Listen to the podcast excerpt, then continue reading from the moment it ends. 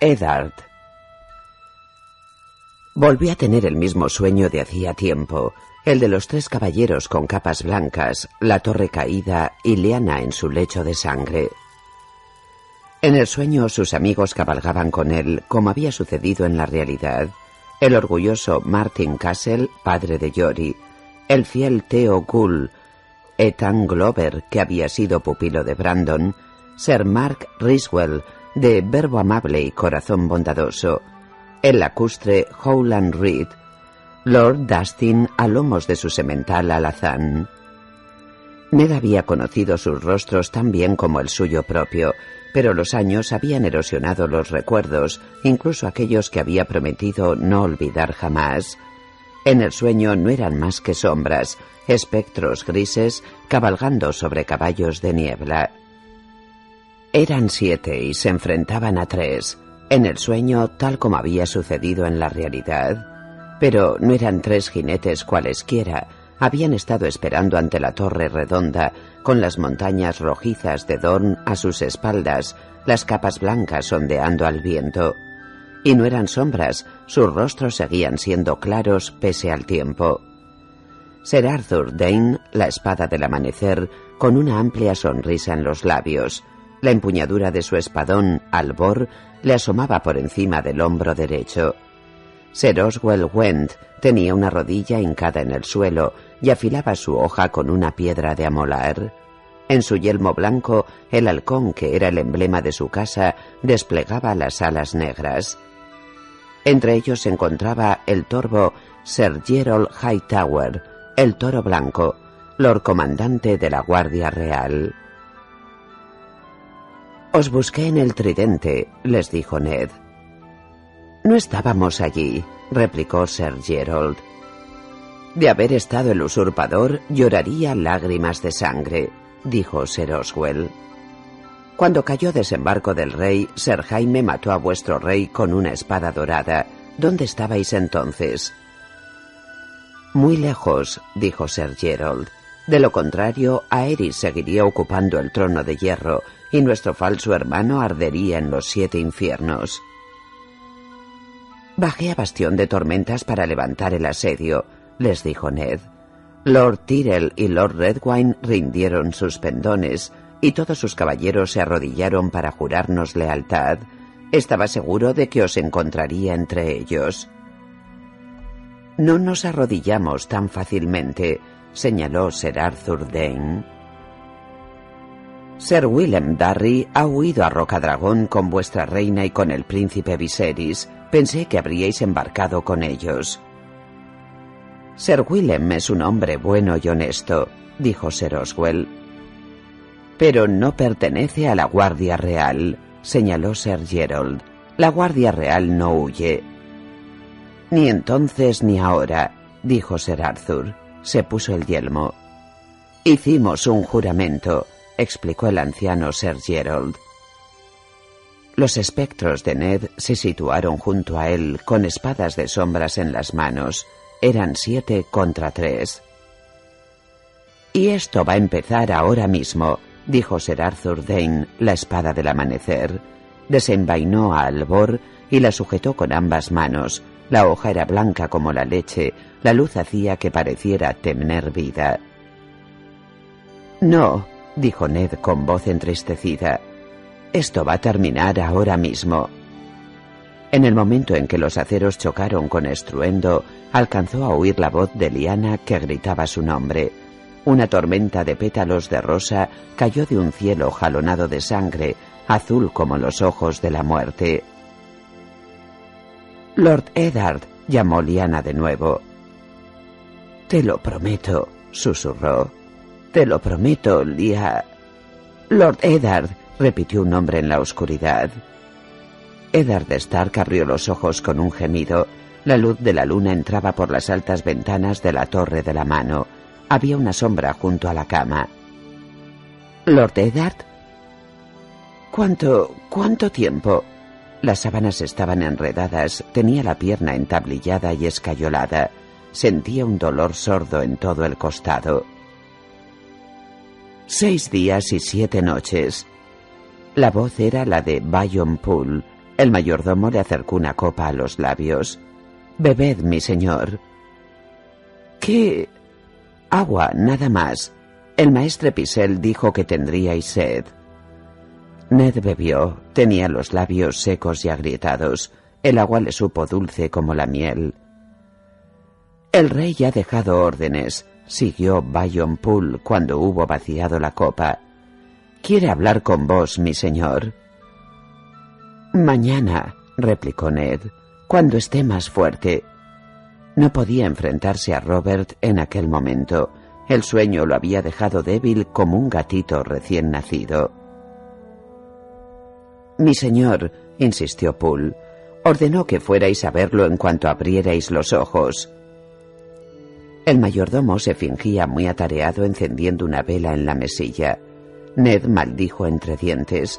La paciencia nunca había figurado entre las virtudes de Robert. Dile que estoy demasiado débil para ir a verlo. Si quiere hablar conmigo, será un placer recibirlo aquí, y espero que esté durmiendo profundamente cuando lo despiertes. Llama también a... iba a decir Jory cuando lo recordó todo. Llamad también al capitán de mi guardia. Alin entró en el dormitorio instantes después de que saliera el mayordomo. Mi señor. Poole me ha dicho que han pasado seis días, dijo Ned. Necesito saber cómo está la situación. El Matarreyes ha huido de la ciudad, relató Alin. Se dice que ha ido a Roca Casterly para unirse al ejército de su padre. Todo el mundo comenta cómo Lady Catelyn tomó prisionero al gnomo. He puesto guardias adicionales. Espero que os parezca bien. Por supuesto, asintió Ned. ¿Y mis hijas? Han estado con vos día y noche, mi señor. Sansa reza en silencio, pero Arya titubeó un instante. No ha dicho ni una palabra desde que os trajeron. Es una verdadera fiera, mi señor. Jamás había visto tanta ira en una niña. Pase lo que pase, dijo Ned, quiero que mis hijas estén a salvo. Esto no ha hecho más que empezar. No le sucederá nada, Lord Eddard, dijo Alin. Las protegeré con mi vida. Jory y los demás. Entregamos sus cuerpos a las hermanas silenciosas para que los llevaran al norte, a Invernalia. A Yori le habría gustado reposar junto a su abuelo. Tendría que ser junto a su abuelo, porque el padre de Yori estaba enterrado mucho más al sur. Martin Castle había perecido junto con todos los demás. Después Ned había derribado la torre y con sus piedras ensangrentadas había alzado ocho túmulos sobre el risco. Según se decía, Raegar la llamaba Torre de la Alegría, pero para él solo tendría ya siempre recuerdos amargos. Habían sido siete contra tres, pero solo dos de su grupo sobrevivieron, el propio Eddard Stark y el menudo lacustre Howland Reed. Volver a tener aquel viejo sueño tras tantos años no era un buen presagio. Bien hecho, Alin, decía Ned cuando regresó Bayon Pool. Ha llegado Su Alteza, mi señor, dijo el mayordomo con una profunda reverencia. Viene con la reina. Ned se incorporó un poco e hizo una mueca al sentir el dolor de la pierna. No había esperado recibir también a Cersei. Tampoco aquello auguraba nada bueno. Hacedlos pasar y dejadnos a solas. Lo que hablemos no debe salir de aquí. Poole se retiró en silencio. Robert había tenido tiempo de vestirse. Llevaba un jubón de terciopelo negro con el venado coronado de los Baradeon bordado en el pecho con hilo de oro y una capa a cuadros dorados y negros. Sostenía un frasco de vino en la mano y ya tenía el rostro congestionado por la bebida. Tras él entró Cersei Lannister con una diadema enjollada en el pelo. Altezas, saludó Ned, os ruego que me perdonéis, no puedo levantarme. No importa, replicó el rey con tono seco. ¿Un poco de vino? Es de arbor, buena cosecha. Una copa pequeña, dijo Ned. Todavía tengo la cabeza espesa por la leche de la amapola. En vuestro lugar cualquier otro hombre se consideraría afortunado por tener todavía una cabeza sobre los hombros, declaró la reina. Cállate, mujer, le espetó Robert. Tendió a Ned una copa de vino. ¿Te sigue doliendo la pierna? Un poco, asintió Ned. La cabeza le daba vueltas, pero no podía reconocer su debilidad delante de la reina. Pisel dice que se te va a curar bien. Robert frunció el ceño. Doy por supuesto que ya sabes qué ha hecho Catelyn. Así es. Ned bebió un sorbo de vino. Mi señora esposa no es culpable de nada, Alteza. Todo lo que ha hecho ha sido siguiendo mis instrucciones. No estoy nada contento, Ned, gruñó Robert. ¿Qué derecho creéis que tenéis a ponerle las manos encima a mi familia? restalló Cersei. ¿Quién os creéis que sois? La mano del rey, respondió Ned con cortesía gélida. El hombre al que vuestro señor esposo encomendó la misión de defender la paz del rey y llevar a cabo la justicia del rey. Erais la mano, empezó Cersei. Pero ahora... Silencio, rugió el rey. Le has hecho una pregunta y te ha respondido.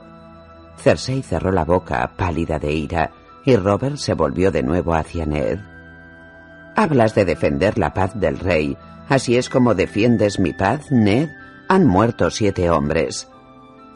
Ocho, lo corrigió la reina. Tregar ha muerto esta mañana por las heridas que le causó Lord Stark. Secuestros en el camino real y peleas de borrachos en mis calles, dijo el rey.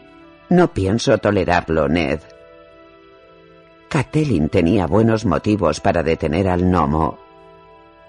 He dicho que no pienso tolerarlo. Al infierno con sus motivos. Ordenarás a tu mujer que libere al enano de inmediato y harás las paces con Jaime. Tres de mis hombres fueron asesinados ante mis ojos porque Jaime Lannister quería castigarme. ¿Pretendes que lo olvide? Mi hermano no inició esa disputa, dijo Cersei al rey. Lord Stark regresaba borracho de un burdel. Sus hombres atacaron a Jaime y a sus guardias, igual que su esposa atacó a Tyrion en el camino real. Me conoces bien, Robert, dijo Ned, y si dudas de mí, Pregunta a Lord Baelis. Iba con nosotros. Ya he hablado con Meñique, replicó Robert. Asegura que fue a buscar a los capas doradas antes de que empezara la pelea, pero reconoce que volvíais de algún prostíbulo. ¿De algún prostíbulo? Maldita sea, Robert, fui a ver a tu hija. Su madre la ha llamado Barra. Se parece a la primera hija que tuviste en el valle cuando éramos niños. Mientras hablaba, observaba el rostro de la reina. La cara de la mujer era una máscara pálida y rígida que no dejaba traslucir nada. Robert, en cambio, se sonrojó. Barra, gruñó. Y supongo que pensará que eso me complace. Maldita chica, pensé que tenía más sentido común. No tiene más de quince años, es una prostituta. ¿Y pensabas que tenía más sentido común? preguntó Ned incrédulo. La pierna empezaba a dolerle mucho, le costaba contener la ira. Esa niña tonta está enamorada de ti, Robert. Esta conversación no es apropiada para los oídos de la reina, dijo el rey echándole una mirada a Cersei. A su Alteza no le gustará nada de lo que yo pueda decir, replicó Ned. Me han contado que el matarreyes ha huido de la ciudad Dame permiso para obligarlo a volver y que se haga justicia. No, dijo el rey después de hacer girar el vino en la copa, pensativo, y beber un sorbo. Y no quiero oír más sobre este tema. Jaime mató a tres de tus hombres y tú a cinco de los suyos. Punto y final. ¿Esa es tu idea de la justicia? estalló Ned. En ese caso me alegro de no ser ya la mano.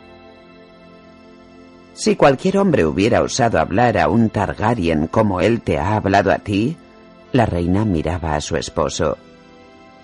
¿Acaso me tomas por Aeris? la interrumpió Robert. Te tomaba por un rey. Por las leyes del matrimonio y los lazos que nos unen, Jaime y Tyrion son tus hermanos. Los Stark han hecho huir a uno y han secuestrado al otro.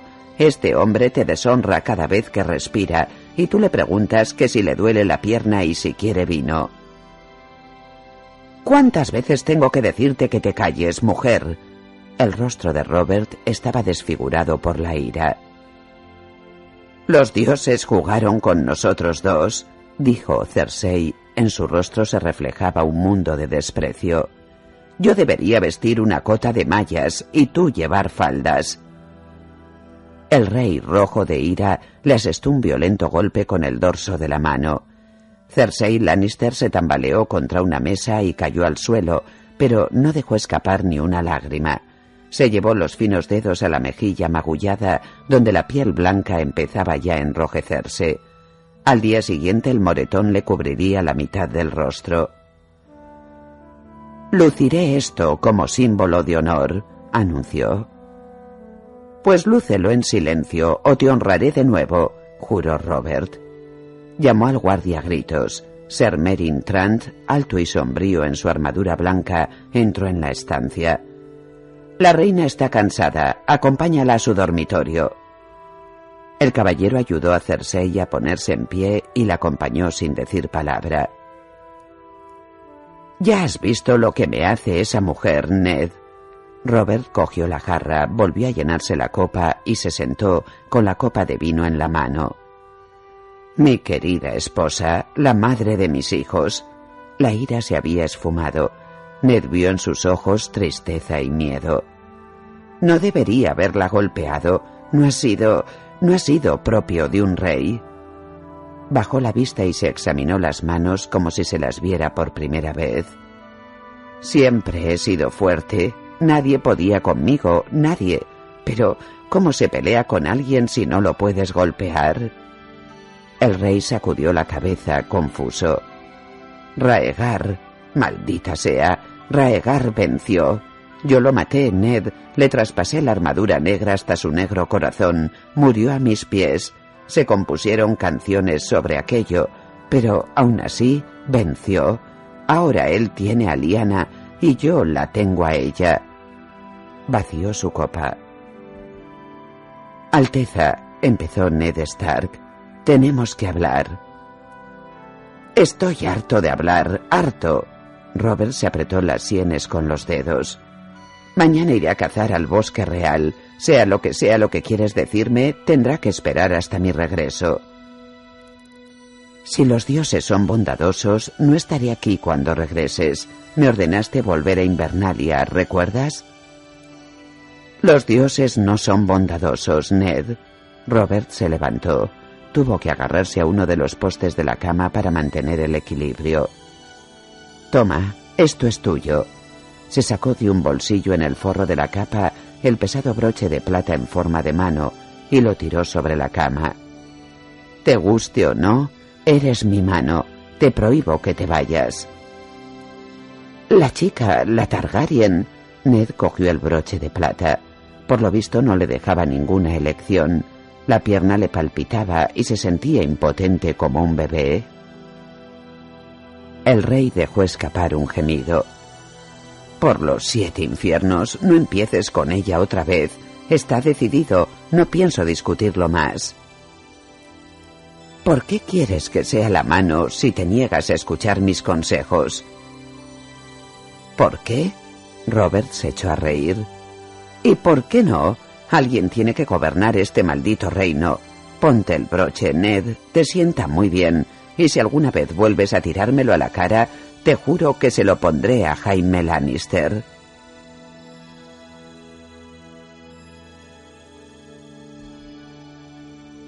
Catelyn El cielo del este se tiñó de rosa y oro a medida que el sol salía sobre el valle de Arryn. Catelyn Stark, con las manos apoyadas en la piedra tallada del antepecho de la ventana, contempló cómo la luz se difundía y el mundo pasaba del negro al añil y luego al verde a medida que el amanecer avanzaba por los prados y bosques.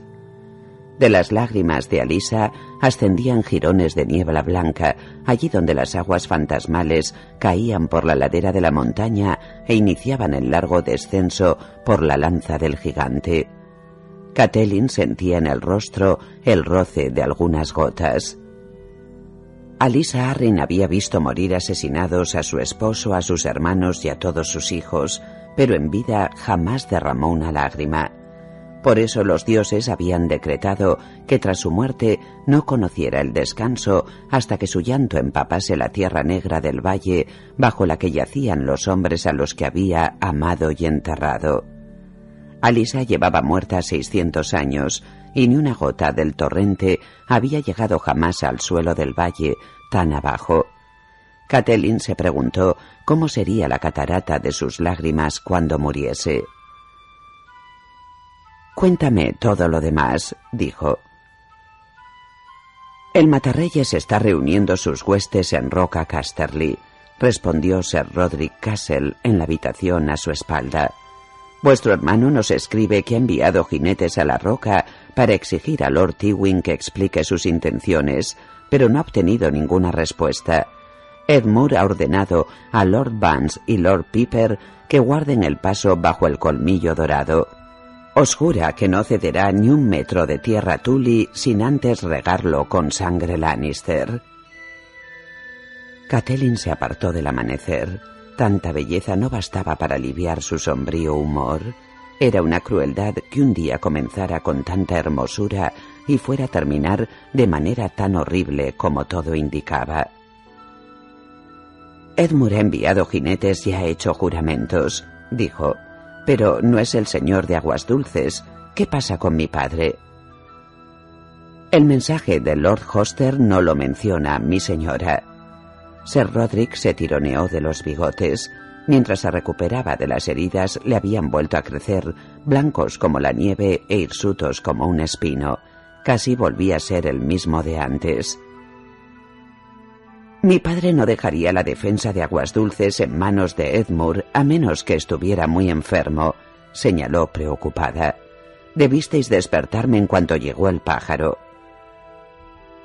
Vuestra señora hermana pensó que sería mejor dejaros dormir, me lo ha dicho el maestre Colemon. Debisteis despertarme, insistió. Según el maestre, vuestra hermana pensaba hablar con vos después del combate, dijo Sir Roderick. ¿Así que piensa seguir adelante con esta payasada? Catelyn hizo una mueca. El enano la ha hecho bailar a su son y ella está tan sorda que no oye la música. Suceda lo que suceda esta mañana, debemos partir enseguida, Sir Roderick. Mi lugar está en Invernalia, al lado de mis hijos. Si os sentís con fuerzas para viajar, pediré a Lisa que nos proporcione escolta hasta Puerto Gaviota. Desde allí seguiremos en barco. ¿Otra vez en barco? Sir Roderick se puso algo verde, pero consiguió no estremecerse. Como ordenéis, mi señora. El anciano caballero aguardó tras la puerta mientras Catelyn llamaba a las criadas que Lisa le había asignado.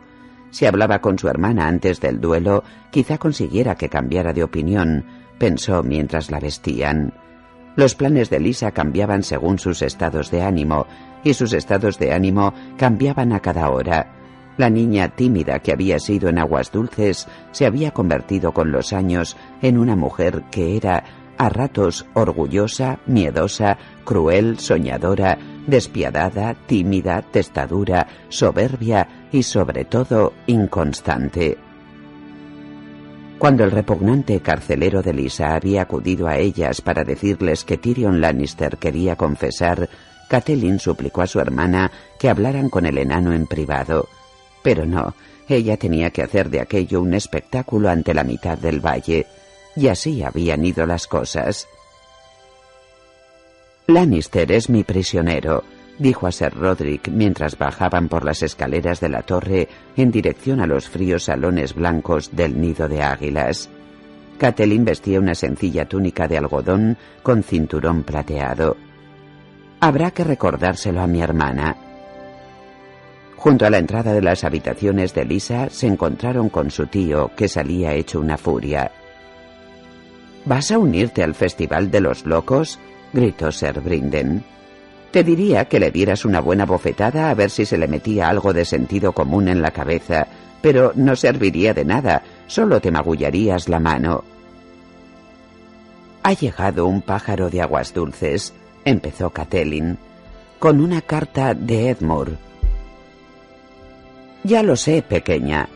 El pez negro con que se abrochaba la capa era la única concesión que Brinden hacía en cuestión de ornamentos. He tenido que enterarme a través del maestre Colemon. Le pedí a tu hermana que me dejara partir con un millar de jinetes para ir inmediatamente a Aguas Dulces. ¿Y sabes qué me ha dicho? El valle no puede prescindir ahora de mil espadas. No puede prescindir ni de una espada, tío. Eres el caballero de la puerta. Tu lugar está aquí. Del otro lado de la puerta les llegó el sonido de una carcajada infantil. Su tío echó un vistazo por encima del hombro sombrío. Le he dicho que más vale que vaya buscando otro caballero de la puerta. Pescado negro o no, sigo siendo un tuli. Me marcharé a aguas dulces antes de que anochezca. ¿Solo? Catelyn no se molestó en fingir sorpresa. Sabes tan bien como yo que no sobrevivirías en el camino alto. Ser Roderick y yo vamos a volver a Invernalia. Ven con nosotros, tío. Yo te daré mil hombres. Aguas dulces no tendrá que luchar a solas. Como tú digas, asintió Brinden con gesto brusco después de meditar un instante. Es el camino más largo para volver a casa, pero así al menos llegaré. Te espero abajo. Se alejó a zancadas con la capa ondeando a la espalda. Catelyn intercambió una mirada con Sir Roderick. Ambos se encaminaron hacia el lugar de donde procedían las nerviosas risitas infantiles. Las habitaciones de Lisa daban a un pequeño jardín, un círculo de tierra y hierba con flores azules, rodeado de altas torres blancas. Los diseñadores habían intentado que fuera un bosque de dioses, pero el nido de águilas reposaba sobre la piedra dura de la montaña, y por mucha tierra fértil que acarrearan desde el valle, no consiguieron que arraigara ningún arciano de manera que los señores del nido de águilas plantaron hierba y distribuyeron unas cuantas estatuas entre los arbustos bajos. Allí se reunirían los dos campeones para poner sus vidas y la de Tyrion Lannister en las manos de los dioses. Lisa, con el pelo recién cepillado y envuelta en una túnica de terciopelo color crema, con un collar de zafiros y adularias que le rodeaba el cuello lechoso, daba audiencia en una terraza desde la que se divisaba el lugar del combate, rodeada por sus caballeros, pretendientes, grandes señores y señores de mediana importancia. Muchos de ellos seguían teniendo la esperanza de poder casarse con ella, llevarla a la cama y gobernar a su lado el valle de Arryn. Por lo que había visto Catelyn durante su estancia en el nido de águilas, era una esperanza vana.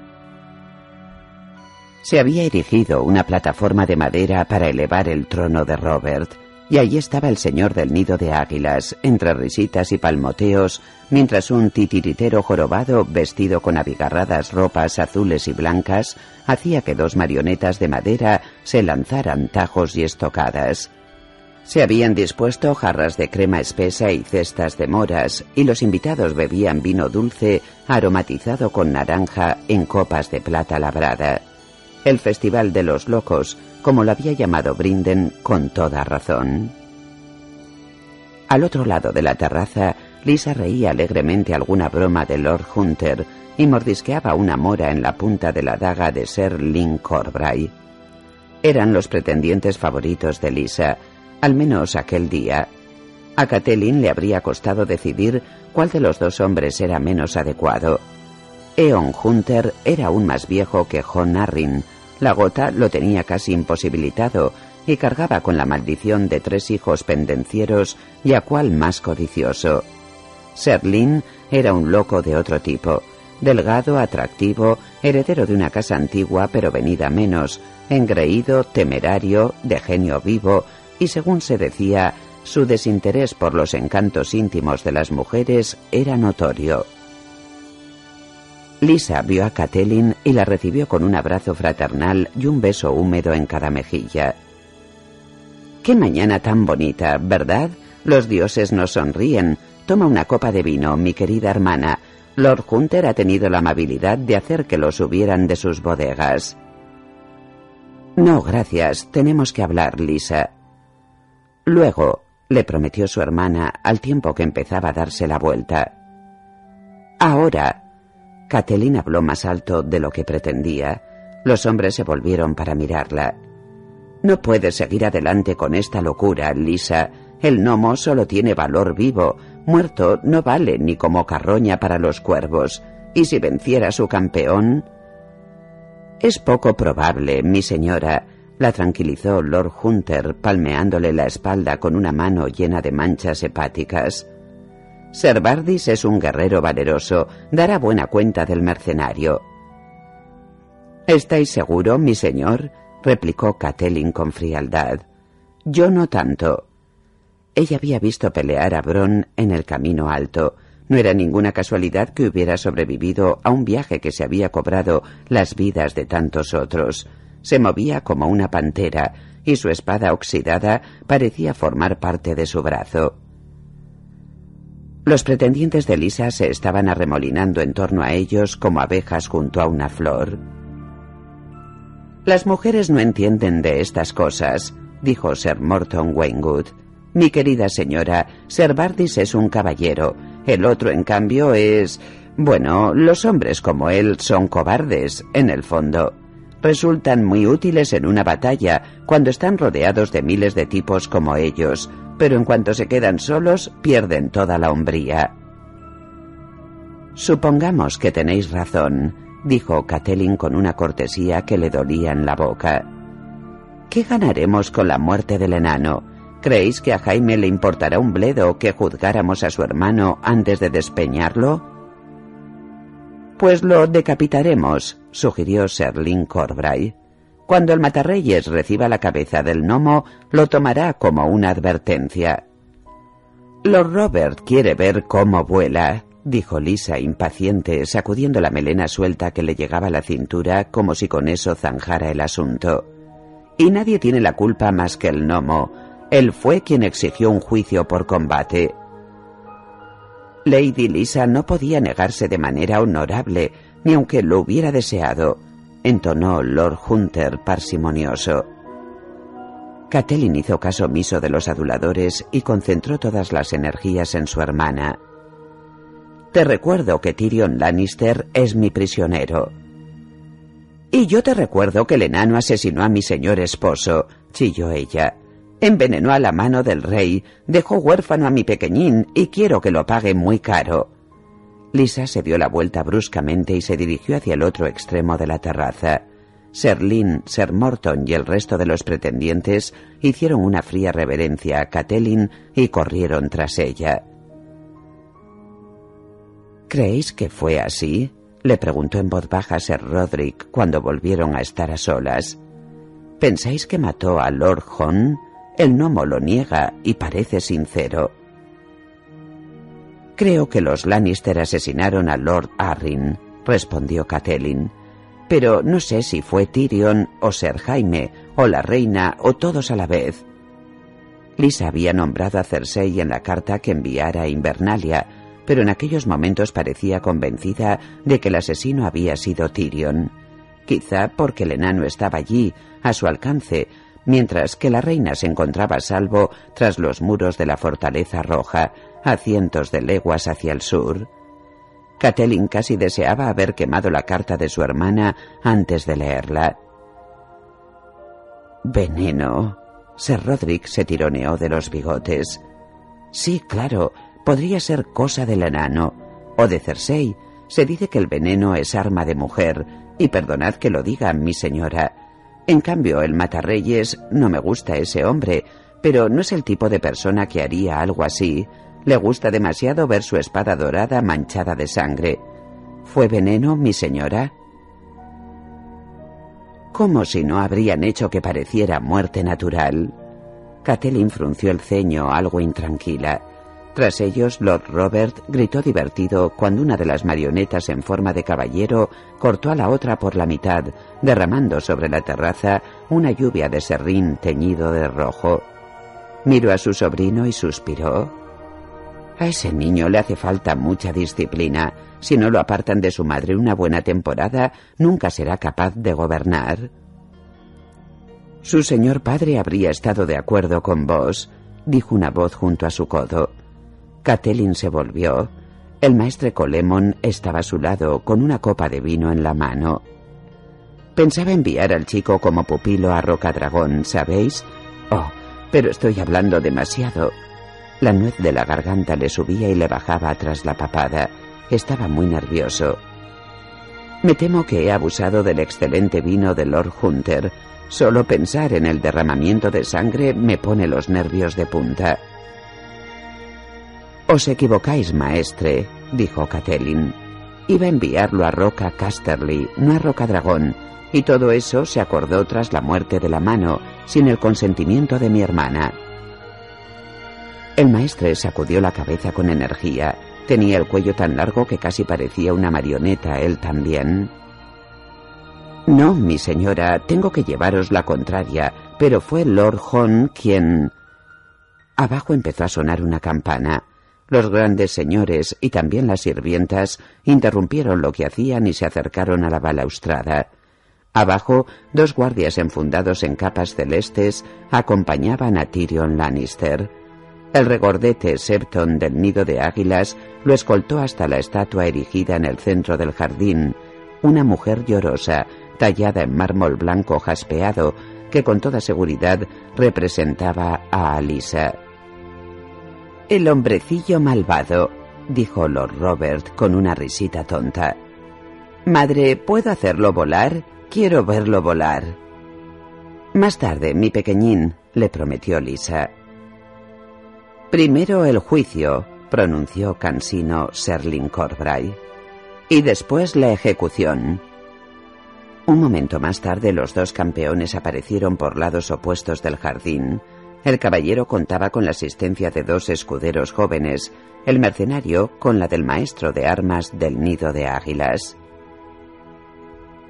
Ser Bardi Segen vestía de acero de la cabeza a los pies, llevaba una pesada armadura articulada sobre una cota de mallas y una sobrecota acolchada. Grandes rondelas circulares, esmaltadas en colores crema y azul, con el sello de la luna y el halcón de la casa Arrin, protegían la articulación vulnerable donde el brazo se unía al tórax. Una faldilla de metal articulado lo cubría desde la cintura hasta medio muslo y tenía la garganta protegida por un gorjal macizo. De las sienes del yelmo brotaban las alas del halcón y el visor era un afilado pico de metal con una estrecha ranura para los ojos. Bron llevaba una armadura tan ligera que al lado del caballero parecía casi desnudo. Vestía solamente una camisa de anillas de hierro sobre cuero tratado, un medio yelmo redondo de acero con un protector para la nariz y un casco de malla. Botas altas de cuero con espinilleras de acero le protegían las piernas hasta cierto punto, y en los dedos de los guantes llevaba cosidos discos de hierro negro. No obstante, Catelyn se dio cuenta de que el mercenario era un palmo más alto que su oponente, con más alcance, y a primera vista aparentaba quince años menos.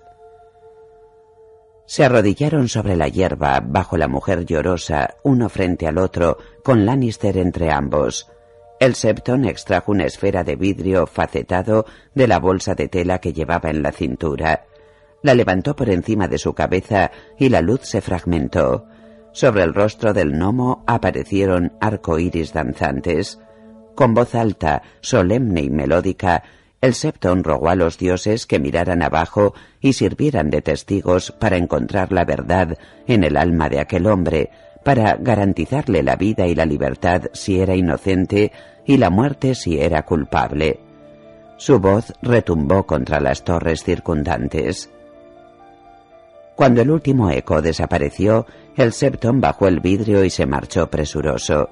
Tyrion se inclinó y susurró algo al oído de Bron antes de que los guardias se lo llevaran.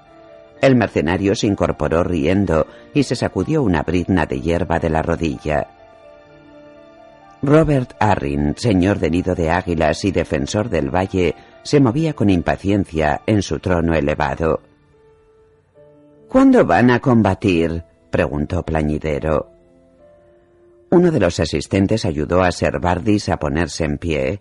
El otro le entregó un escudo triangular de algo más de un metro de alto, de grueso roble con clavos de hierro. Se lo ataron al antebrazo izquierdo. Cuando el maestro de armas de Lisa le ofreció un escudo similar a Bron, el mercenario escupió y lo rechazó con un gesto. Una vasta barba de tres días le cubría la mandíbula y los pómulos, pero si no se había afeitado no era por falta de una cuchilla. El filo de su espada tenía el destello peligroso del acero que ha sido afilado durante horas, cada día, hasta resultar tan cortante que no se podía ni tocar. Servardi se extendió la mano enfundada en un guantelete y su asistente le entregó una espada larga de doble filo. En la hoja habían cincelado la delicada imagen de un cielo montañoso. El puño era la cabeza de un halcón, la guarda tenía forma de alas. Hice que forjaran esa espada para Jon en desembarco del rey, dijo Lisa con orgullo a sus huéspedes que observaban cómo Servardis lanzaba un tajo de práctica. La llevaba siempre que se sentaba en el trono de hierro en el palacio del rey Robert. ¿No es encantadora?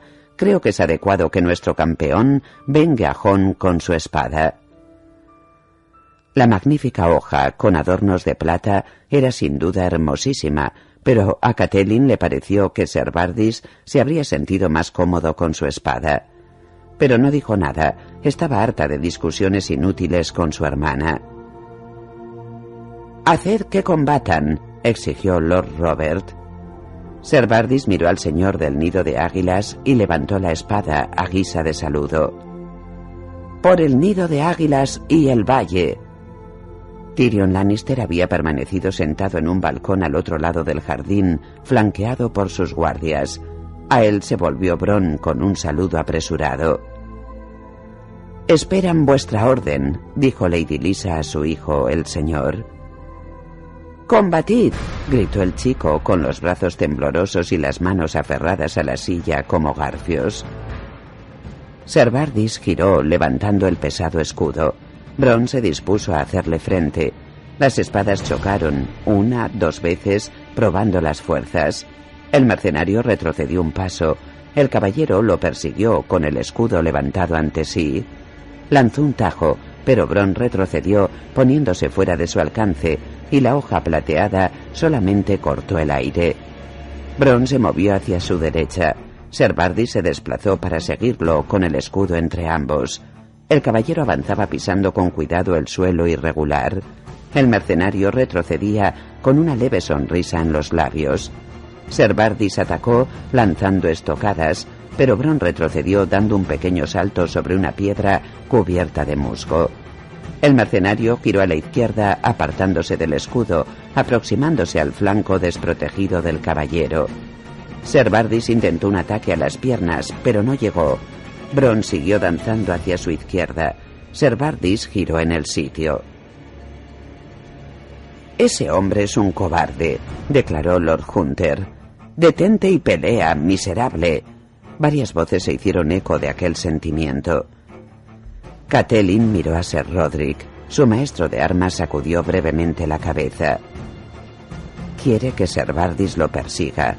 El peso de la armadura y el escudo agotarían hasta el más fuerte de los hombres. Ella había visto a los hombres practicar con la espada casi todos los días de su vida. Había presenciado medio centenar de torneos, pero esto era algo diferente y más letal. Un baile donde la menor equivocación en un paso significaba la muerte. Y mientras observaba, el recuerdo de otro duelo en otra época acudió a la memoria de Catelyn Stark, tan vívidamente como si hubiera ocurrido el día anterior. Habían luchado en el patio inferior de Aguas Dulces. Cuando Brandon vio que Petir solo llevaba el yelmo, la placa pectoral y la malla, se quitó casi toda la armadura. Petir le había pedido a ella una prenda para llevarla, pero Catelyn lo había rechazado. Su padre, el señor, la había prometido a Brandon Stark, y fue a él a quien le dio su prenda, un pañuelo azul claro en el que había bordado la trucha saltarina de aguas dulces. Mientras se lo ponía en la mano, miró a Brandon suplicante. Solo es un niño tonto, pero lo quiero como a un hermano. Me causaría dolor verlo morir, le dijo. Su prometido la miró con los fríos ojos grises de los Stark y le prometió no matar al chico que la amaba. Aquel combate terminó casi nada más empezar. Brandon era un hombre hecho y derecho e hizo retroceder a Meñique a todo lo largo del patio hasta la escalera que llevaba al agua, descargando el acero sobre él a cada paso hasta que el chico quedó tambaleándose y sangrando por una docena de heridas. Ríndete, le gritó en varias ocasiones, pero Petir se limitaba a hacer un gesto de negación y seguía combatiendo sombrío. Cuando el río les lamía ya los tobillos, Brandon puso punto final al duelo con un mandoble de revés, que cortó el cuero recubierto de anillas de acero de Petir y le produjo una herida en la carne blanda bajo las costillas, tan profunda que Catelyn creyó que sería mortal. Mientras caía, el chico la miró y murmuró, Cat. La sangre brillante le fluía entre los dedos recubiertos de malla. Catelyn pensaba que ya se había olvidado de aquello. Fue la última vez que vio su rostro hasta el día en que la llevaron ante él en desembarco del rey. Habían transcurrido dos semanas antes de que Meñique tuviera fuerzas suficientes para abandonar Aguas Dulces, pero su padre, el señor, le prohibió visitarlo en la torre donde yacía. Lisa ayudó a su maestre a cuidarlo. Era más callada y retraída en aquella época. Edmure también fue a visitarlo, pero Petir lo echó. Su hermano había actuado como escudero de Brandon en el duelo, y Meñique no se lo perdonaría. Tan pronto como tuvo fuerzas suficientes para ser transportado, Lord Hoster Tully envió fuera a Petir Baelis en una litera cerrada para que concluyera su restablecimiento en los dedos, en la roca batida por el viento que lo había visto nacer. El sonido de acero contra acero llevó a Catelyn de regreso al presente. Ser Bardis atacaba con fiereza a Bron, lanzándose sobre él con el escudo y la espada. El mercenario retrocedía, vigilando cada estocada, pisando con agilidad las rocas y las raíces, con los ojos siempre clavados en su adversario. Catelyn vio que era más rápido. La espada plateada del caballero nunca estuvo próxima a tocarlo, pero su hoja, de un gris desagradable, había dibujado una muesca en la placa de hombro de Ser Bardis. Aquel choque momentáneo terminó tan rápido como había empezado cuando Bron dio un paso lateral y se deslizó tras la estatua de la mujer llorosa. Bardis lanzó una estocada al lugar donde había estado el mercenario, sacando una esquirla del muslo de mármol blanco de Alisa. No están combatiendo bien, madre, se quejó el señor de nido de águilas. Quiero que peleen. Lo harán, mi pequeñín, lo consoló la madre. El mercenario no se puede pasar todo el día huyendo. Algunos de los nobles que se encontraban en la terraza de Lisa hacían bromas injuriosas mientras volvían a llenar sus copas de vino, pero desde el otro lado del jardín, los ojos estrábicos de Tyrion Lannister vigilaban los pasos del caballero como si nada más importara en el mundo. Bron salió de detrás de la estatua con rapidez y decisión, moviéndose aún a la izquierda, y lanzó un mandoble con ambas manos al costado del caballero no protegido por la armadura. Ser Bardis lo paró con torpeza, y la espada del mercenario, con un destello, subió buscando la cabeza. Sonó el metal y un ala del halcón cayó como triturada. Ser Bardis dio medio paso atrás para afirmar el cuerpo y levantó el escudo, cuando la estocada de Bron chocó contra la madera, saltaron astillas de roble. El mercenario dio un paso más a la izquierda, separándose del escudo, y golpeó a Ser Bardis en el estómago. La espada dejó un corte amplio en la placa del caballero.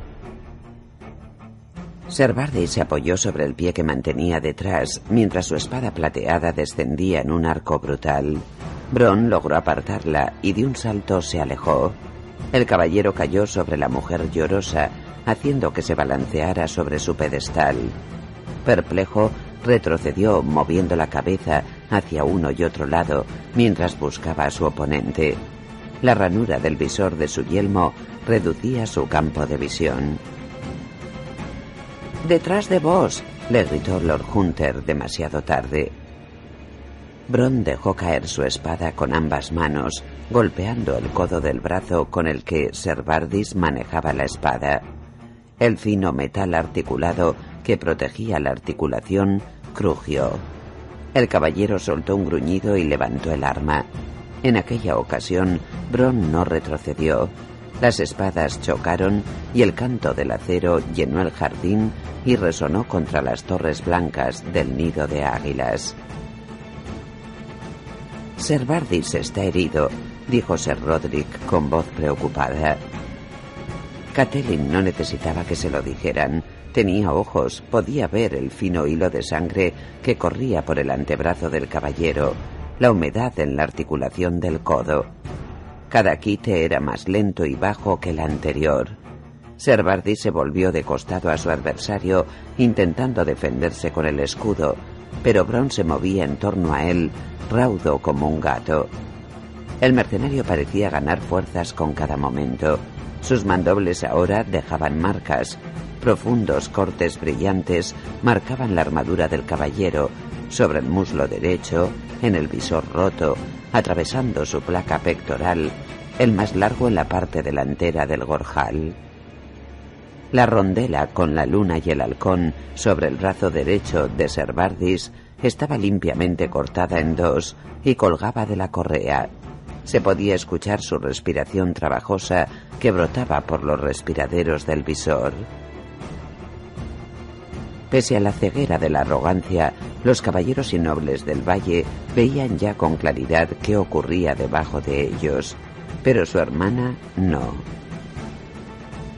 Basta ya, Ser Bardis, gritó Lady Lisa. Terminad con él ya. Mi niño se está aburriendo. Hay que decir, en honor a la verdad, que Ser Bardis Segen fue fiel a la orden de su dama hasta el fin. En ese instante retrocedía, casi en cuclillas, tras el escudo lleno de cortes, y un segundo después se lanzó a la carga. Embistió como un toro y estuvo a punto de hacer caer a Bron. Servardis chocó con él y golpeó el rostro del mercenario con el borde del escudo. Bron casi, casi cayó. Dio un paso atrás, trastabilló sobre una piedra y se apoyó en la mujer llorosa para mantener el equilibrio. Servardis tiró su escudo a un lado y lo persiguió, usando ambas manos para levantar la espada.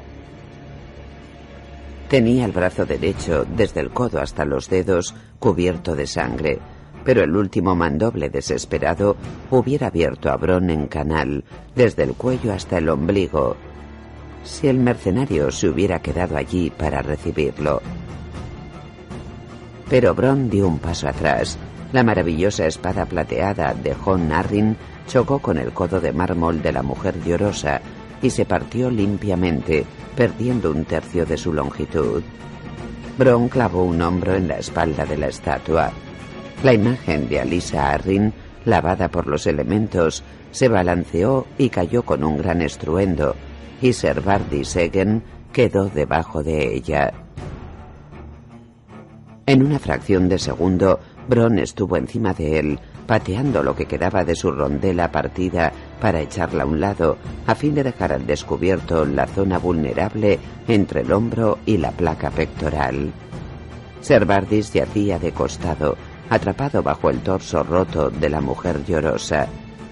Catelyn oyó el gemido del caballero cuando el mercenario levantó la espada con ambas manos y la clavó con todo su peso bajo el brazo, atravesando las costillas de Ser Bardi Segen, que se estremeció y quedó quieto. El silencio se apoderó de todo el nido de águilas. Bron se arrancó el medio yelmo y lo dejó caer sobre la hierba.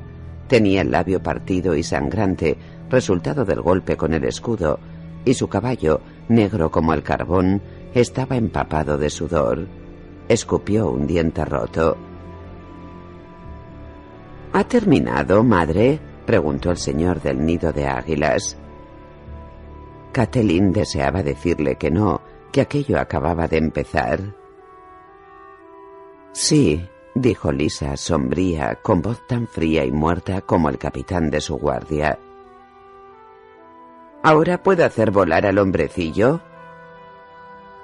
A este hombrecillo no, dijo Tyrion Lannister poniéndose en pie al otro lado del jardín. Este hombrecillo se va en la cesta de los nabos. Muchas gracias. Dais por supuesto, comenzó a decir Lisa. Doy por supuesto que la casa Arryn no olvida sus propias palabras, repuso el gnomo. Tan alto como el honor. Prometiste que podría hacerlo volar, gritó a su madre entre estremecimientos el señor del nido de águilas. Los dioses han tenido a bien proclamarlo inocente, niño. El rostro de Lady Lisa estaba púrpura de furia. No tenemos otra elección que la de dejarlo libre. Levantó la voz. Guardias, saca de mi vista al señor de Lannister y a su criatura. Llevadlos a la puerta de la sangre y dejadlos libres. Ocupaos de que tengan caballos y alimentos suficientes para llegar al tridente, y cercioraos de que les sean devueltos todos sus bienes y armas. Las necesitarán en el camino alto. El camino alto, repitió Tyrion Lannister.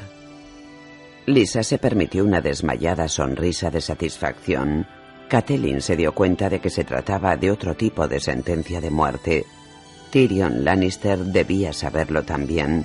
De todos modos, el enano le dedicó a Lady Arryn una reverencia burlona. Como ordene, mi señora, creo que conocemos el camino.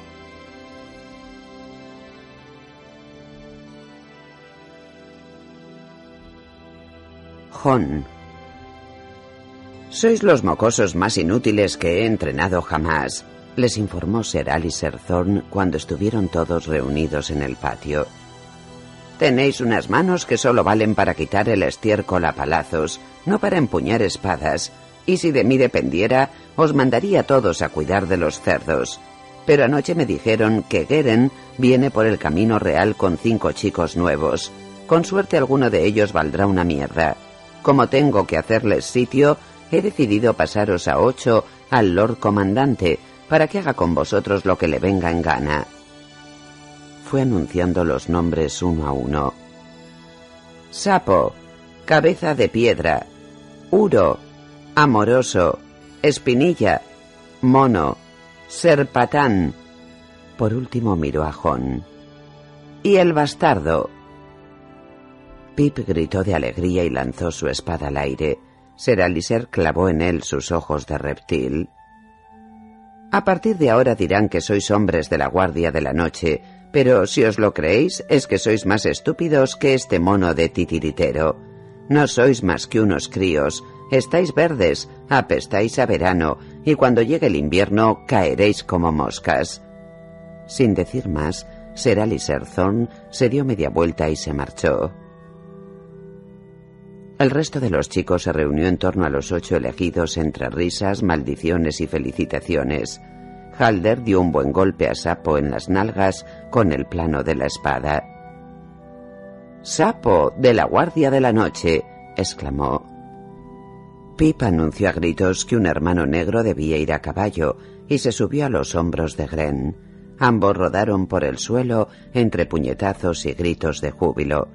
Dareon corrió a la armería y regresó con un pellejo de tinto agrio.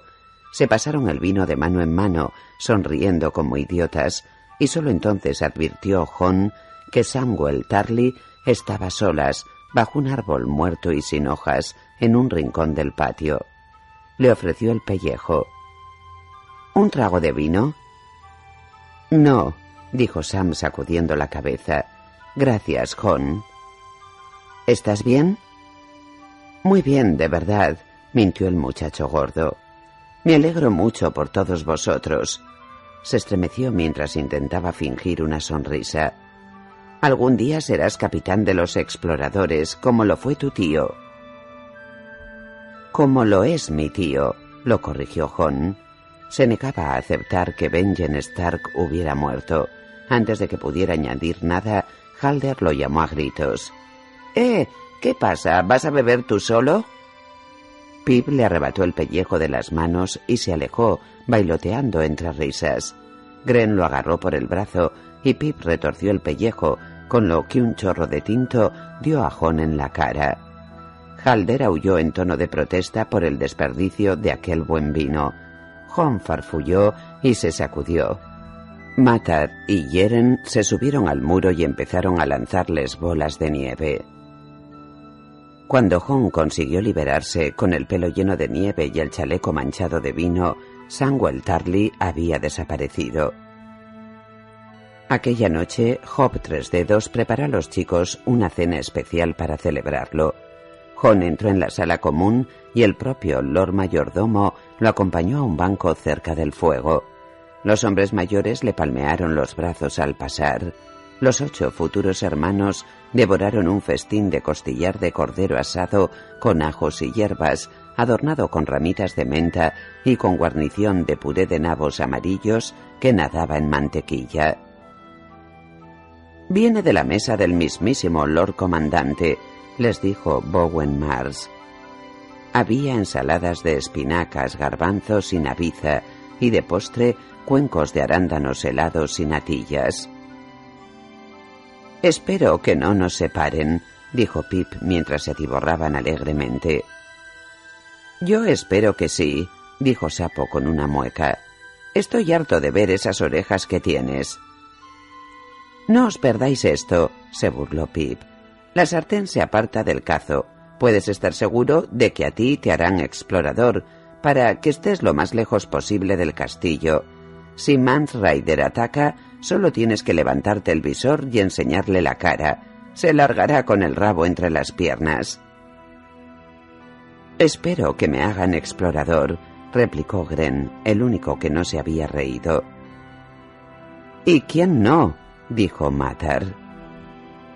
Todos los que vestían el negro patrullaban el muro, todos tenían que esgrimir las armas para defenderlo, pero los exploradores eran los verdaderos combatientes de la Guardia de la Noche. Eran los que cabalgaban más allá del muro y recorrían el bosque embrujado y las montañas de hielo que se alzaban al oeste de la Torre Sombría, los que luchaban contra los salvajes, los gigantes y los terribles osos de las nieves. Yo no quiero, dijo Halder. Prefiero estar con los constructores. ¿De qué servirían los exploradores si el muro se viniera abajo? De la orden de los constructores salían los albañiles y los carpinteros, que se encargaban del mantenimiento de las torres y fortalezas, los mineros, que cavaban túneles y trituraban rocas para empedrar caminos y senderos, y los leñadores, que despejaban la maleza siempre que el bosque presionaba demasiado contra el muro. Se decía que, en cierta ocasión, habían acarreado sobre trineos bloques inmensos de hielo desde los lagos helados en lo más profundo del bosque encantado, para llevarlos hacia el sur y elevar todavía más el muro. Pero había sido en tiempos ya muy lejanos. En aquellos momentos apenas si daban abasto a recorrer el muro desde Guardia Oriente a la Torre Sombría, siempre alerta en busca de grietas o zonas derretidas para realizar las reparaciones necesarias. El viejo oso no es ningún idiota, señaló Dareon. Seguro que a ti te hacen constructor y a explorador. Es el que mejor monta y el que mejor maneja la espada de todos nosotros. Y su tío era el capitán de los exploradores antes de se dio cuenta de lo que había estado a punto de decir y se interrumpió avergonzado. Benjen Stark todavía es el capitán de los exploradores, le dijo John mientras jugueteaba con su cuenco de arándanos. Quizá los demás dieran ya por perdido a su tío, pero él no. Apartó a un lado el postre que apenas había tocado y se levantó del banco. ¿No te lo vas a comer? preguntó Sapo. Todo tuyo, John casi no había probado el excelente festín de Job. No me cabe ni un bocado más. Recogió la capa que colgaba de un gancho cerca de la puerta y se dirigió hacia la salida. Pip corrió tras él. ¿Qué te pasa, John? Es Sam, dijo el muchacho. Hoy no se ha sentado a la mesa. No es propio de él perderse una comida, asintió Pip pensativo. ¿Crees que estará enfermo? Lo que está es asustado. Lo vamos a dejar solo. Recordó el día en que había partido de Invernalia, rememoró las despedidas agridulces, Bran inconsciente y Rob con el pelo lleno de nieve y los besos de Aria cuando le regaló a Aguja. Una vez pronunciemos los juramentos tendremos obligaciones. Puede que algunos nos envíen fuera, a Guardia Oriente o a la Torre Sombría. Sam tendrá que seguir entrenándose con tipos de la calaña de Rust o Cougar y con los nuevos que vienen por el camino real. Los dioses saben cómo serán, pero seguro que ser Aliser hace que se enfrenten a él en cuanto tenga ocasión. Has hecho todo lo que has podido, le dijo Pip con una mueca. Todo lo que he podido hacer no ha bastado, replicó John. Inquieto, se dirigió hacia la torre Jardín para buscar a Fantasma. El lobo guargo lo siguió hasta los establos. Cuando entraron, los caballos más asustadizos empezaron a cocear en los compartimientos y agacharon las orejas. John ensilló su yegua, montó y salió del castillo negro en dirección sur, bajo la luna que iluminaba la noche. Fantasma corría por delante de él, casi parecía volar, y desapareció en un instante. Los lobos necesitaban cazar. John cabalgaba sin rumbo fijo, solo quería montar. Durante un rato siguió el curso del arroyo, escuchando el discurrir del agua helada sobre las rocas, y luego cortó campo a través para llegar al camino real. Se extendía ante él, estrecho y pedregoso, lleno de hierbajos.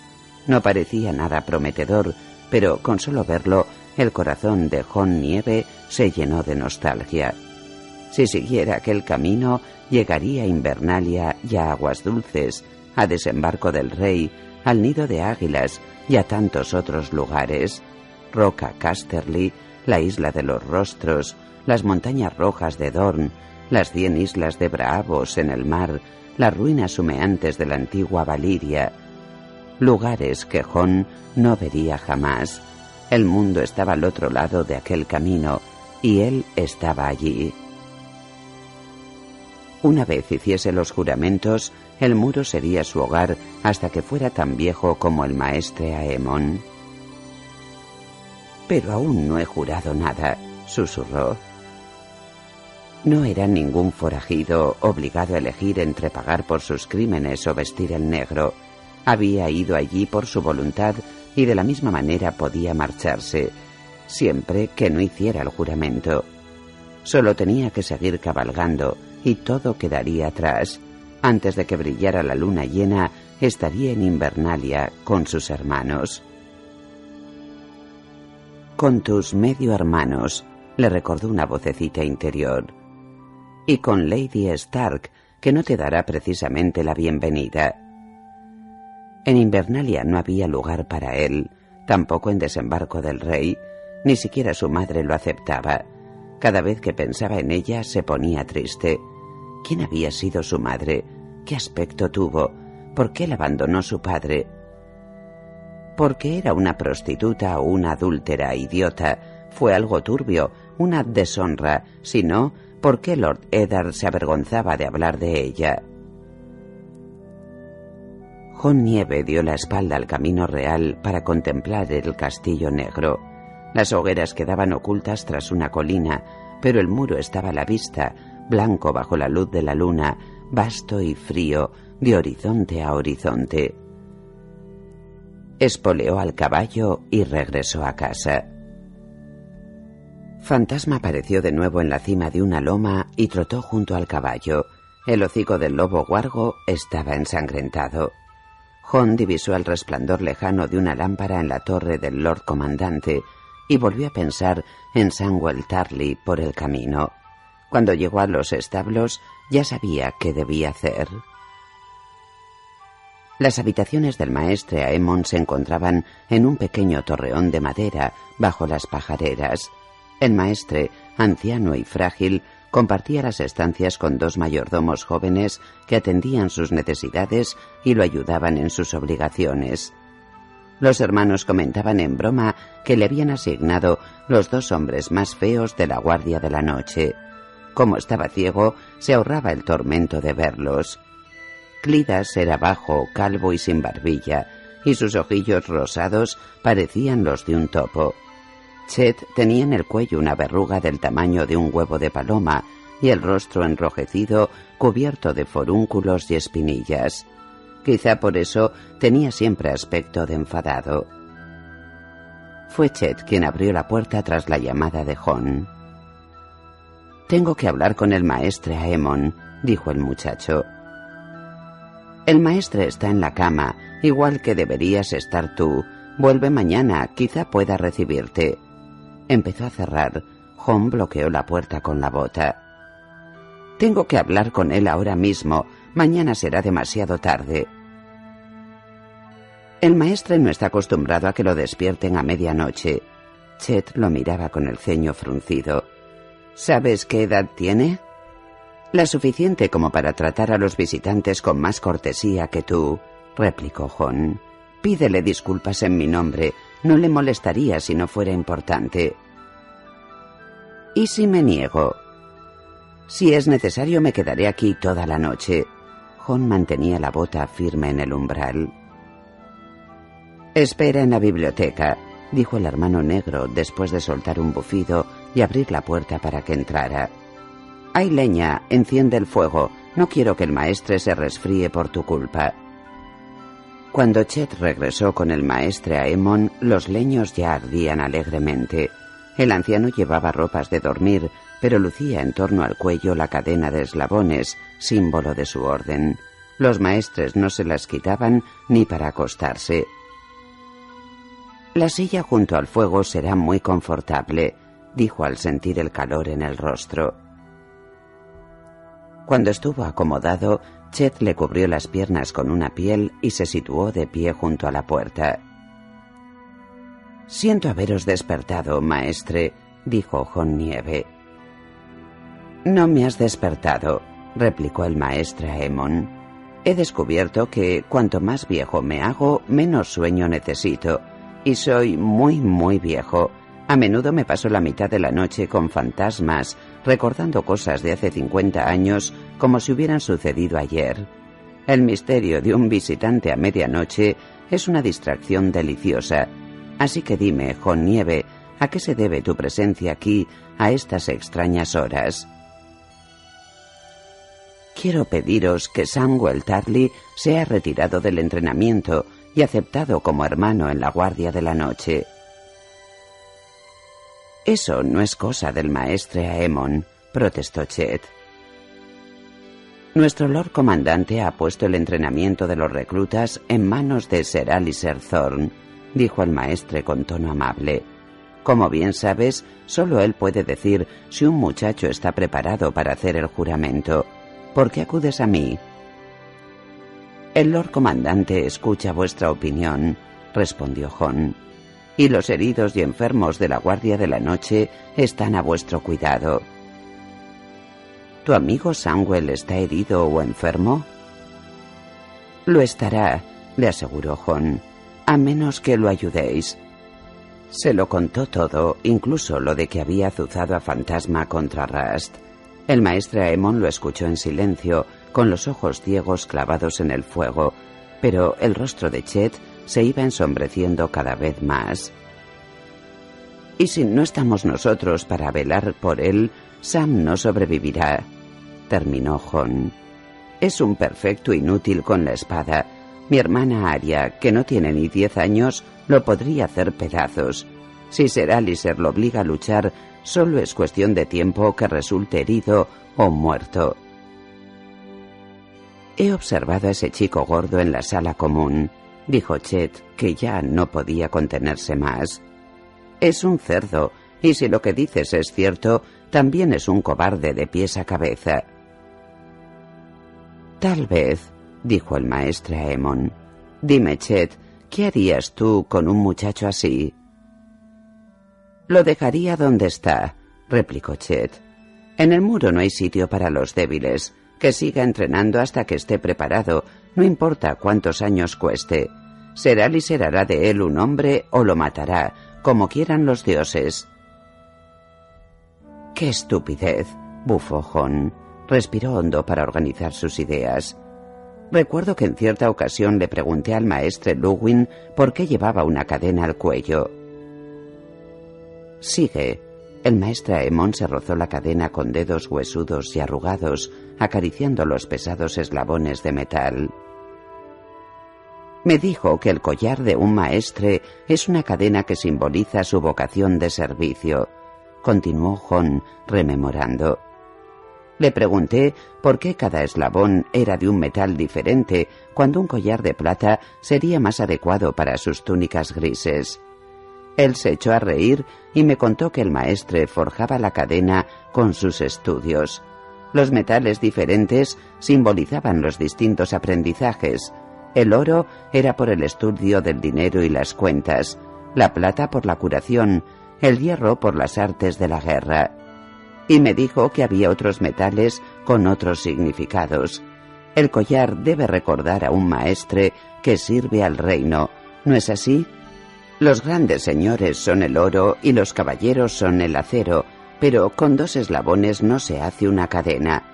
También se necesita plata, hierro, plomo, estaño, cobre, bronce, de todo, y esos son los granjeros, los herreros, los comerciantes y el resto de las personas.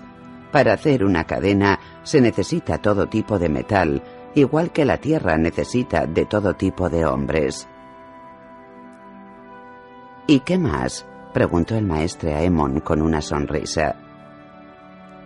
En la guardia de la noche también hacen falta personas diferentes. Si no, ¿por qué tenemos exploradores, mayordomos y constructores?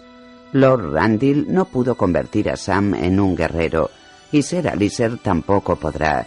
Por mucho que se golpee el estaño, nadie lo puede transformar en hierro.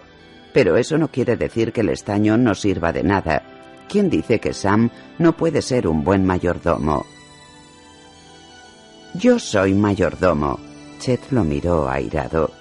¿Crees que es un trabajo sencillo, adecuado para los cobardes? La orden de los mayordomos mantiene viva la guardia.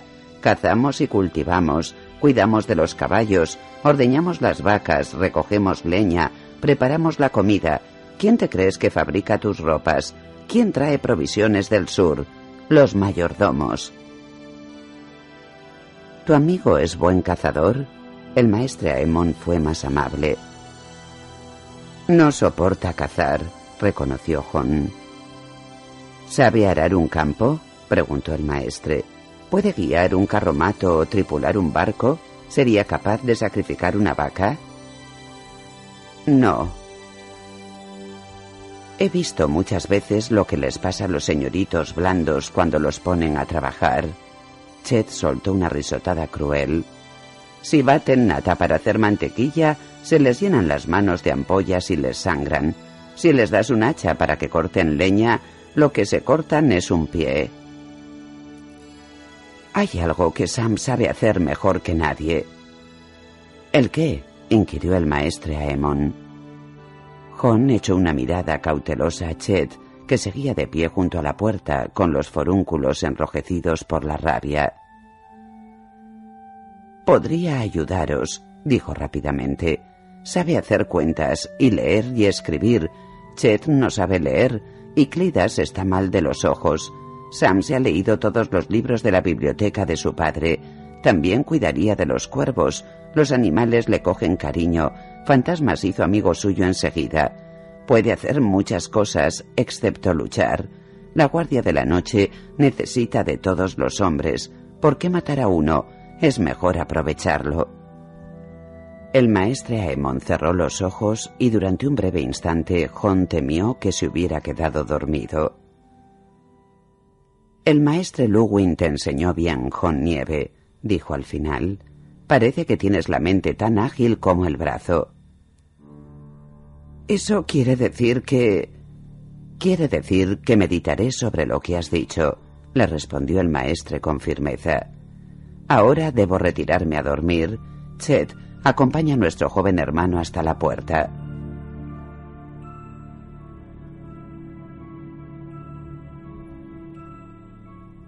Tyrion. Se habían refugiado bajo un bosquecillo de álamos temblones a pocos metros del camino alto.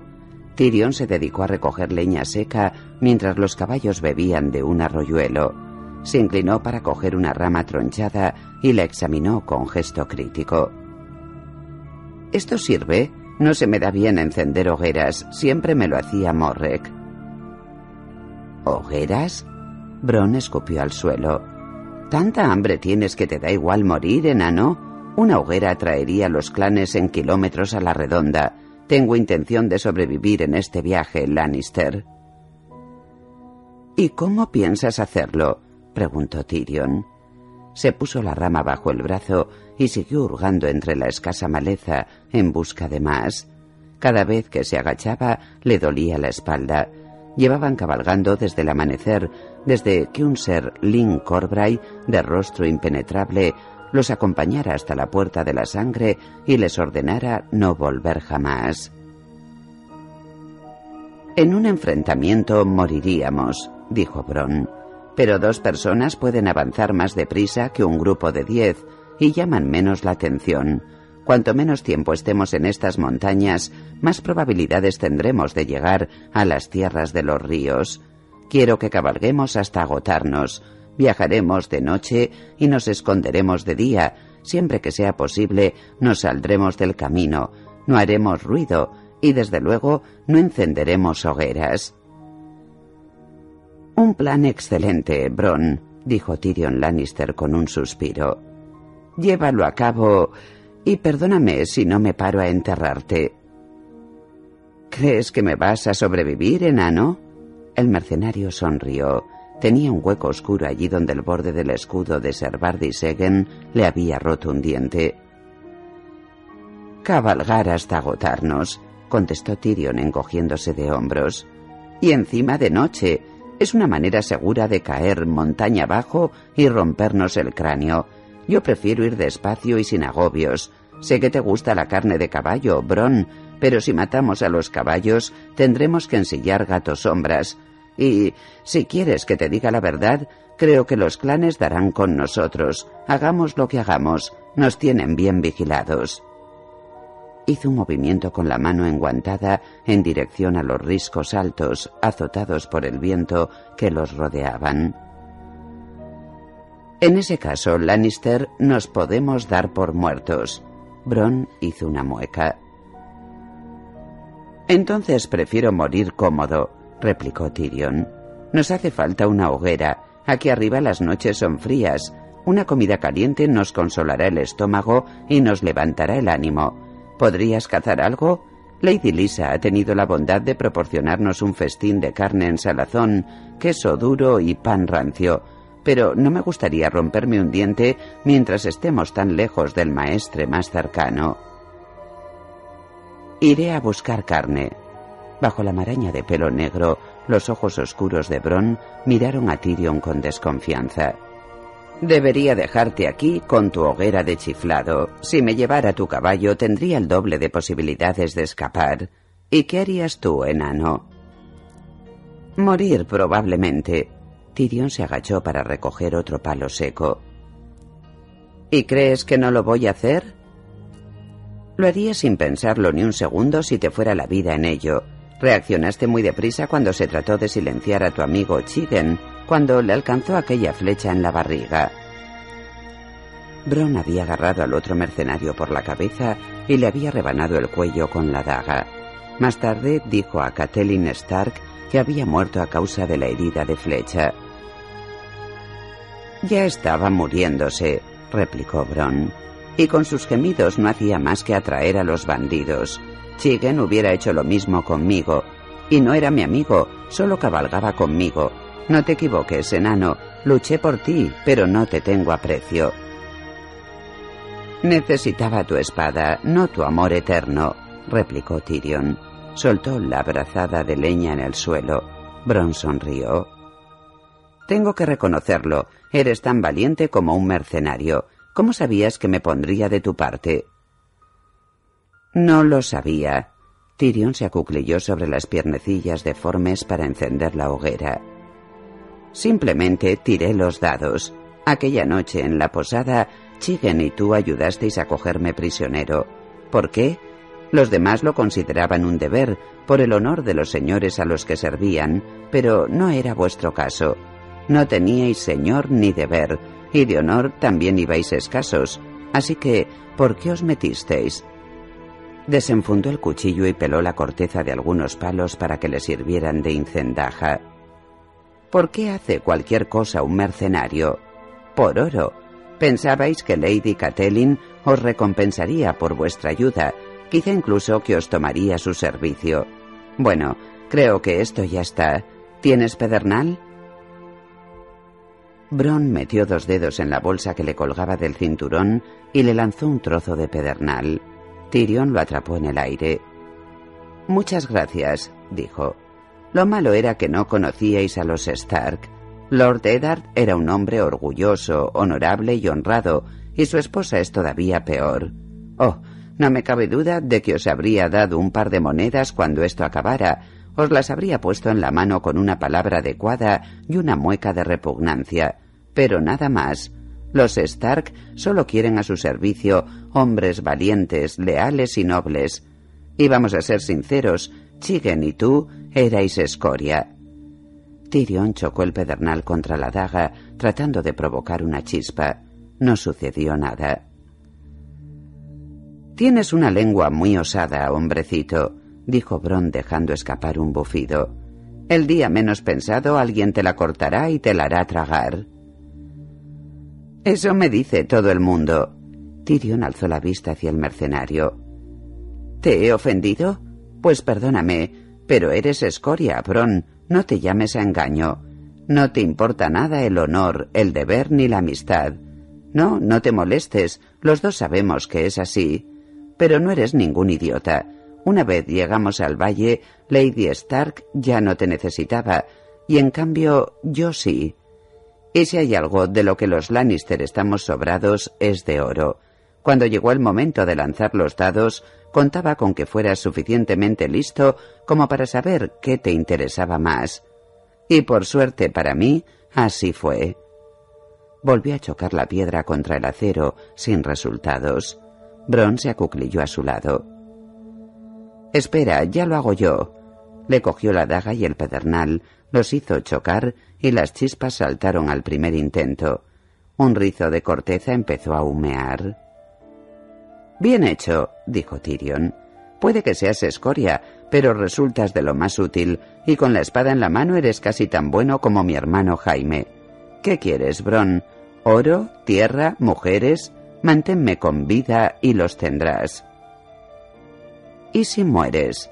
Bron sopló con suavidad sobre el fuego y las llamas se elevaron. En fin, al menos tendré a alguien que me llore con dolor sincero, sonrió Tyrion. El oro se acaba conmigo. El fuego chisporroteaba alegremente. Bron se levantó, volvió a guardarse el pedernal en la bolsa y entregó la daga a Tyrion. Me parece muy bien, dijo. Mi espada está a tu servicio, pero no pienso ir por ahí hincando la rodilla en tierra y llamándote mi señor cada vez que te tiras un pedo. Yo no adulo a nadie. Tampoco eres amigo de nadie, replicó Tyrion. No me cabe duda de que me traicionarías tan deprisa como traicionaste a Lady Stark si con ello sacaras algún beneficio. Si en algún momento te entran tentaciones de venderme, acuérdate de esto, Bron. Igualo cualquier oferta, la que sea. Me gusta la vida. En fin, ¿no ibas a buscar algo para que cenáramos? Cuida de los caballos, replicó Bron al tiempo que desenfundaba el cuchillo largo que le colgaba de la cadera. Se adentró entre los árboles. Una hora más tarde los caballos estaban alimentados y cepillados, el fuego chisporroteaba alegremente y una pierna de cabrito giraba sobre las llamas en un espetón. Lo único que nos falta es un buen vino para bajar el cabrito, dijo Tyrion. Eso, una mujer y una docena de hombres armados, replicó Bron. Estaba sentado ante la hoguera, con las piernas cruzadas, y afilaba la espada con una piedra de amolar. El sonido que hacía al pasarla por el acero resultaba, a su extraña manera, reconfortante. Pronto habrá anochecido del todo, señaló el mercenario. Me encargaré de la primera guardia, aunque no va a servir de gran cosa. Casi sería mejor dejar que nos mataran mientras dormimos. Oh, me imagino que estarán aquí mucho antes de que nos durmamos.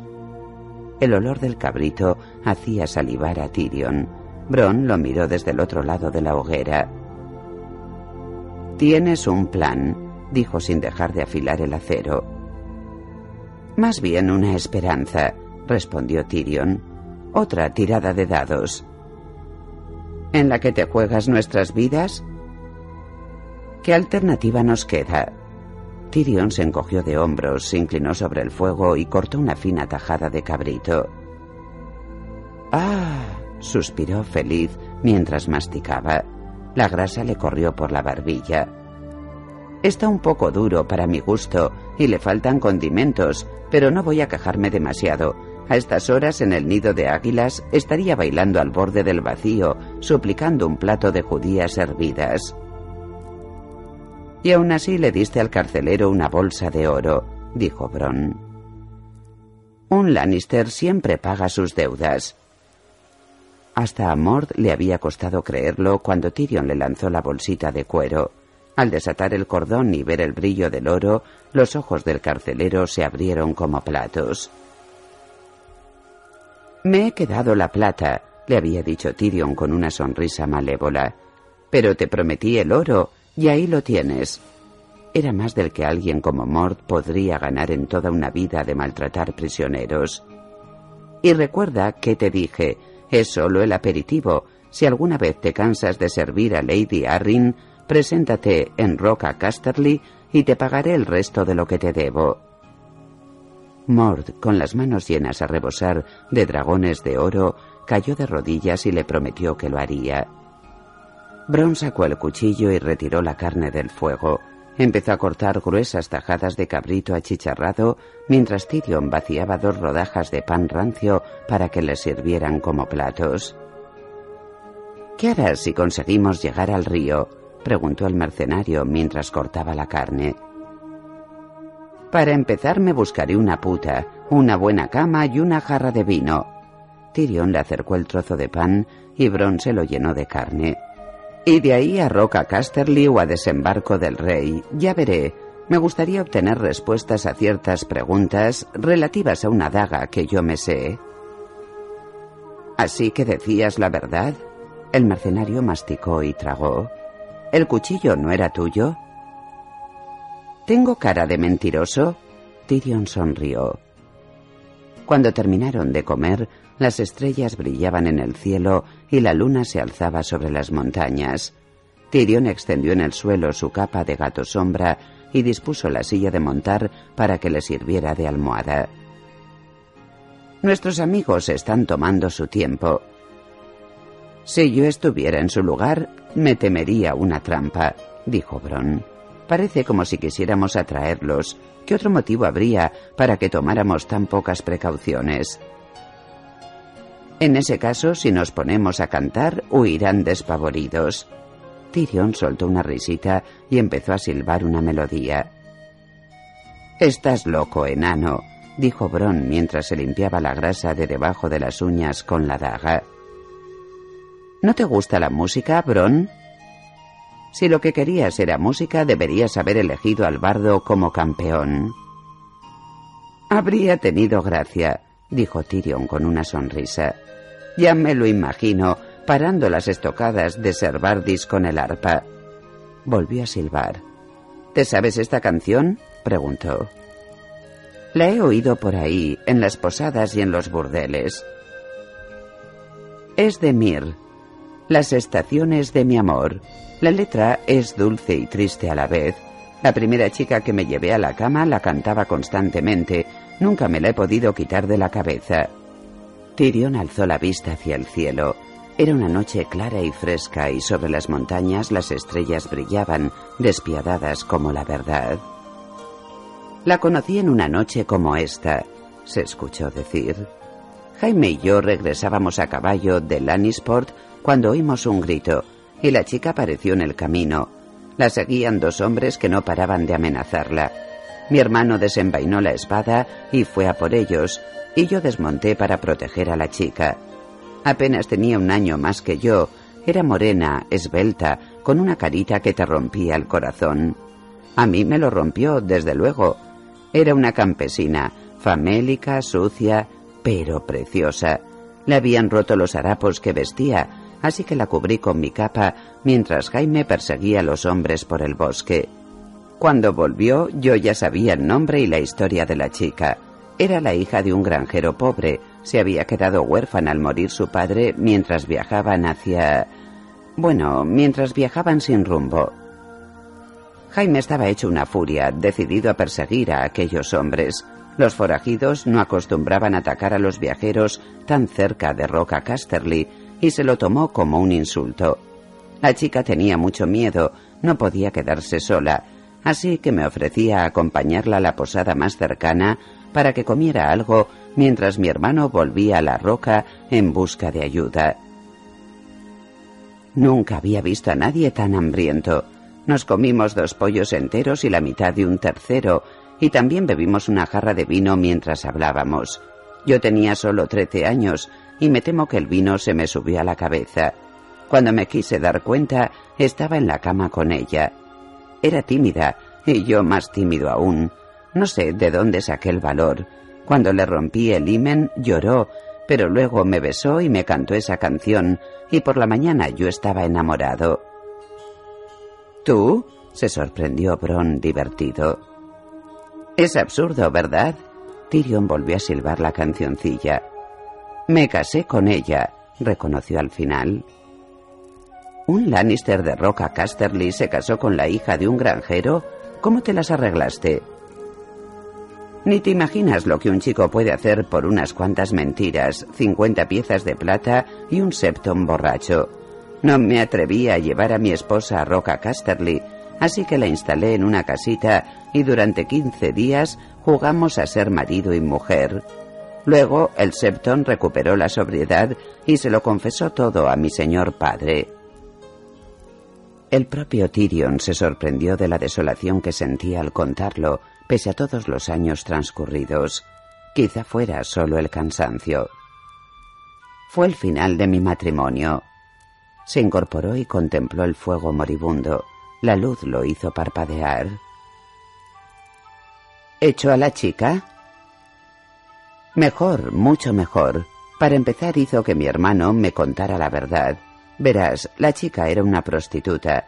Jaime lo había preparado todo, el camino, los forajidos, todo. Pensaba que ya era hora de que me acostara con una mujer. Como sabía que iba a ser mi primera vez, pagó mucho para que la chica fuera virgen. Después de la confesión de Jaime, para que aprendiera bien la lección, Lord Tywin hizo traer a mi esposa y se la entregó a los guardias. Pagaron bien, una pieza de plata por hombre. No hay muchas putas que cobren precios tan altos. Me hizo sentar en un rincón del barracón y me obligó a mirar, y al final ella tenía tantas monedas de plata que se le escapaban de entre los dedos y se le caían al suelo. Fue... El humo le escocía en los ojos. Tyrion carraspeó para aclararse la garganta. Apartó la vista del fuego y contempló las estrellas. Lord Tywin me hizo ir en último lugar, dijo con voz tranquila y me dio una moneda de oro para que pagara, porque yo era un Lannister y valía más. Al cabo de un rato volvió a oír el sonido de la piedra contra el acero mientras Bron afilaba la espada. Tanto daría que tuviera trece años, treinta o tres. Si un hombre me hace eso, lo mato. Puede que un día tengas ocasión, dijo Tyrion, que se había vuelto para mirarlo. Recuerda lo que te dije. Un Lannister siempre paga sus deudas. Bostezó. Voy a intentar dormir un rato. Despiértame si ves que van a matarnos. Se envolvió en la piel de gato sombra y cerró los ojos. El suelo era frío y duro, pero al cabo de un rato Tyrion Lannister consiguió dormirse. Soñó con la celda del cielo, pero él era el carcelero, no el preso, y era un carcelero alto, grande, con una correa en la mano, y golpeaba a su padre, lo hacía retroceder hacia el abismo. Tyrion. La voz de Bron era baja y apremiante. Tyrion despertó al instante. El fuego se había reducido a unas brasas y las sombras se deslizaban a su alrededor. Bron se había incorporado sobre una rodilla con la espada en una mano y el cuchillo en la otra. Tyrion alzó una mano indicando que se quedara quieto. Venid a compartir nuestro fuego, la noche es fría, llamó a las sombras. No podemos ofreceros vino, pero sí un poco de carne asada. El movimiento se detuvo. Tyrion divisó el brillo de la luna sobre el metal. Nuestra montaña, replicó una voz desde los árboles, profunda, dura, brusca. Nuestra carne. Vuestra carne, reconoció Tyrion. ¿Quién eres? Cuando te reúnas con tus dioses, replicó una voz diferente, diles que te envía Guntor, hijo de Gurn, de los grajos de piedra. Una rama crujió cuando alguien la pisó para salir al claro. Era un hombre delgado que llevaba un yelmo adornado con cuernos y portaba un cuchillo largo. Isaga, hijo de Dolph, dijo la primera voz profunda y mortífera. Un peñasco se movió a la izquierda de donde se encontraban, se irguió y se convirtió en un hombre. Era enorme, lento, fuerte, vestido con pieles, con un garrote en la mano derecha y un hacha en la izquierda. Se acercó a ellos entrechocando las dos armas. Otras voces se alzaron proclamando otros nombres. Con, Torrek, Hagot y muchos más que Tyrion olvidó nada más oírlos. Eran al menos diez. Unos cuantos llevaban espadas y cuchillos, otros esgrimían orcas, guadañas y lanzas de madera. Aguardó a que todos salieran y gritaran sus nombres antes de responder. Yo soy Tyrion, hijo de Tywin, del clan de los Lannister, los leones de la roca. Pagaremos de buena gana el cabrito que nos hemos comido. ¿Qué puedes darnos, Tyrion, hijo de Tywin? preguntó el que decía llamarse Guntor, que parecía el jefe. En mi bolsa hay algo de plata, respondió Tyrion. La cota de mallas que llevo me queda grande, pero a Con le sentaría muy bien, y mi hacha resultaría perfecta para Saga. Es mucho mejor que la suya. El medio hombre quiere pagarnos con nuestro dinero, se burló Con. Con tiene razón, dijo Guntor. Vuestra plata es nuestra, vuestros caballos son nuestros, igual que la cota de mallas, el hacha y el cuchillo que te cuelga del cinturón. ¿Cómo preferís morir, Tyrion, hijo de Tywin? En mi propia cama, con la barriga llena de vino, la polla en la boca de una doncella y a la edad de ochenta años, replicó. El corpulento Saga fue el primero en soltar una carcajada. Los demás no lo encontraron tan divertido. Coge los caballos, con, ordenó Guntor. Mata al otro y ata al medio hombre. Servirá para ordeñar las cabras y hacer reír a las madres. ¿Quién quiere ser el primero en morir? preguntó Bron poniéndose en pie de un salto. No, ordenó Tyrion con un tono brusco. Escúchame, Guntor, hijo de Gurn. Mi casa es rica y poderosa. Si los grajos de piedra nos escoltan para salir de estas montañas, mi señor padre te cubrirá de oro. El oro de un señor de las tierras bajas vale aún menos que las promesas de un medio hombre, replicó Guntor.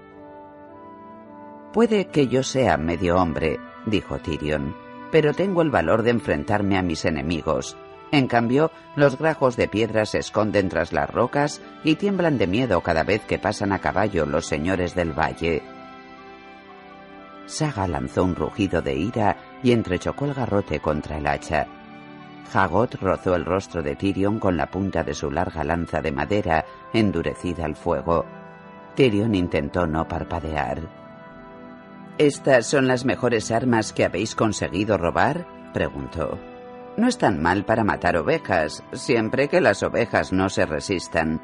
Los herreros de mi padre cagan acero de mejor calidad.